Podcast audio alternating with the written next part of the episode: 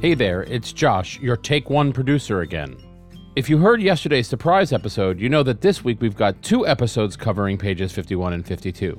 Yesterday, we talked toasts, and today we're hearing Harold Lindenthal tell us about how his father, Rabbi Haskell Lindenthal, had an incredible insight about Havdalah. If you've missed any of our previous episodes, don't hesitate to go back and check them out. Even if you didn't read them on the correct day, they still have a lot of value whenever you listen. And now here's Liel with Harold Lindenthal.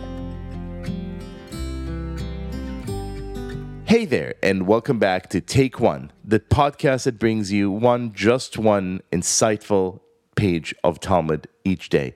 And what an honor today to have as our guest Harold Lindenthal. Harold, you and I met when you were kind enough to invite us down to the last place you would think you would find an excellent Jewish school to the now sadly gone American Hebrew Academy in North Carolina. Right.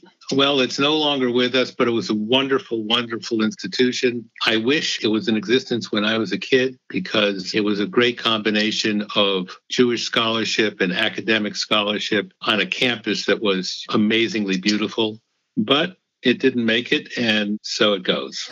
So, a, a while back, you very generously sent us a pair of books that your father had written. One of them is his biography, which was absolutely really inspiring because it seemed to touch on almost every kind of point in 20th century Jewish history. tell us a little bit about the, the life of this remarkable man. I'll give you a brief bio al achas of my father, Rabbi Haskell Lindenthal, Zichron Livracha.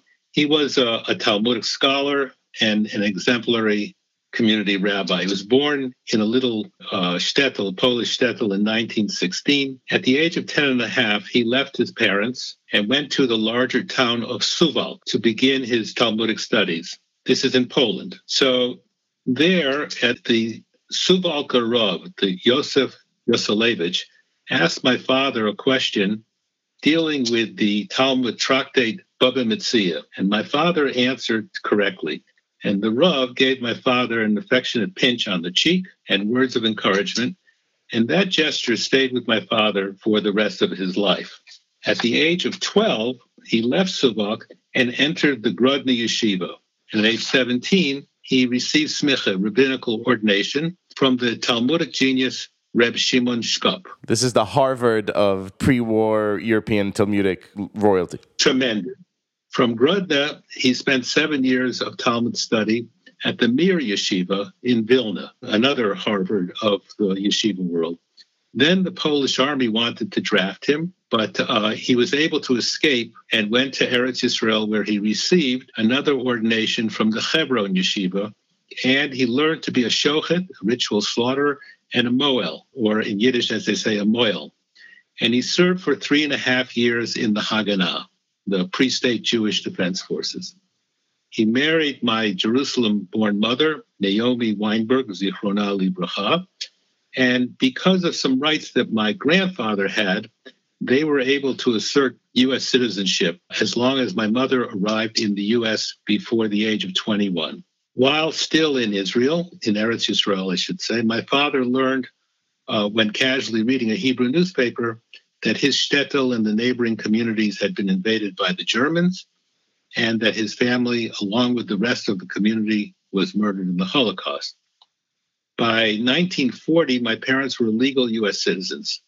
My father's first job in America was in Roanoke, Virginia, where he received warm hospitality not only from the Jewish community, but from the Gentile community. And my father completely fell in love with America. And that was a love that sustained him and was with him throughout his life. In Virginia, he went to his first baseball game, and I learned from a speech he gave that baseball was akin to the story of the Jewish people. There are balls and strikes and hits and errors and wandering, lots of wandering around the base, accompanied by a profound yearning to make it back home. My father assumed the leadership of a tiny Orthodox shul in Hartford, Connecticut, made up of 60 elderly people, which he built up to a membership of 300 families. He also performed thousands of brises throughout Connecticut and Western Massachusetts and suffered through the same bris jokes repeatedly. During all the years he was a yeshiva bacher in Europe, every meal he ate was because of the generosity of a Jewish family. One day he would eat at the Goldbergs, the next day at the Rosenthals, etc. In Yiddish, this is called Essen Tag, something like day eating. Right. He was similarly generous without pay. 19 Orthodox Holocaust survivors were taught by my father as a means to make a living. He taught them shechita, ritual slaughter. They were housed and fed by my mother and another Jewish family. Whether it was kosher supervision, a bris, a wedding, a funeral, anything he could find, no one was ever denied because of an inability to pay. My father committed massive amounts of Talmud, as well as the entire Tanakh to memory. While that was appreciated, what impressed my father the most was not tremendous learning, but rather ethical behavior, Menschlichkeit. My father had friendships with Orthodox, conservative, and Reformed laypersons and rabbis, as well as close, warm relations with many Gentiles in the community. He was Niftar. He passed on in 2008 with a good name. Not only did I find his biography really remarkable for truly touching on, you know, both the struggle to form the state of Israel and to build American Jewish life and to have roots in pre-war Europe. But you sent me another book, which was his selections of favorite bits and, and bits of insight and wisdom and poetry, really, from the Talmud, which I really enjoy quite a lot and keep it by my bedside and, and look at it very frequently now. But I understand that he had a particular chidush or innovation when it comes to today's page, Brachot 51. Share it with us, please. Sure. So 51 talks about the house of uh, Hillel and the house of Shammai, and they're disputing what is the correct sequence of blessings to make when you're making, collectively speaking, Havdalah. So I was having a conversation with my good friend and Talmud Chacham, Rabbi Shlomo Lax.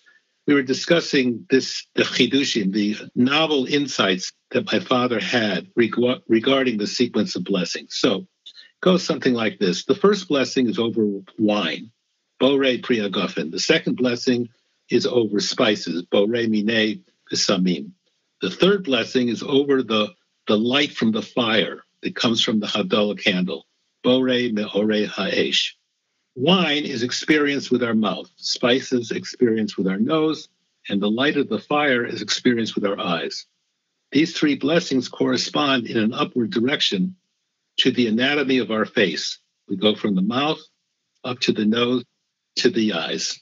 Huh. That in of itself, although we've made Havdalah a gazillion times, I've never heard anybody actually make that observation. But further, so taste, smell, and sight are capacities that we share with the animal world. But with the fourth blessing, the fourth and final blessing, Hamavdil ben Kodesh lachol, ben Or lachoshech, ben Yisrael la'amim, ben Yom Hashvi'i l'sheshes yimei hamaseh. This blessing takes us much higher into another realm. Here we enter a transcendental world, a world that separates holiness from the profane, that separates spiritual light from the spiritual darkness, that separates Shabbos from the other six days of the week, etc. Unlike taste and smell and sight, to understand and appreciate the spiritual world contained in this last fourth blessing requires a sophisticated human mind. So we go up, up, up until we go very high into this transcendental world.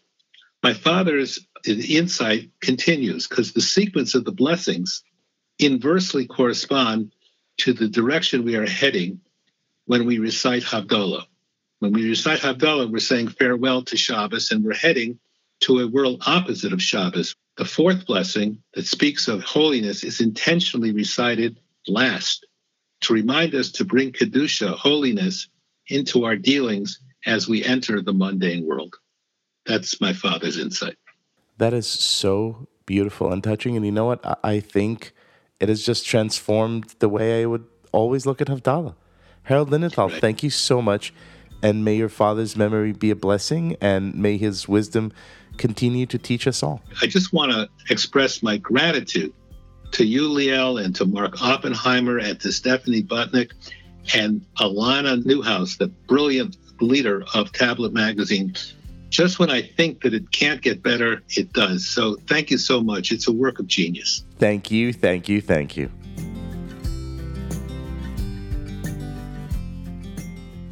This has been Take One, a production of Tablet Magazine. If you enjoyed this show, please go rate and review us on iTunes or whatever platform you're listening to this podcast on. Each week, we'll be releasing new episodes Monday through Friday, covering the entire weekly section of Reading Daf Yomi. I'm your host, Liel Leibovitz. Our producer's Josh Cross. For more information, go to tabletmag.com slash take one or email us at take one at tabletmag.com. I hope we've made your day a little bit more Talmudic, and we'll see you again soon.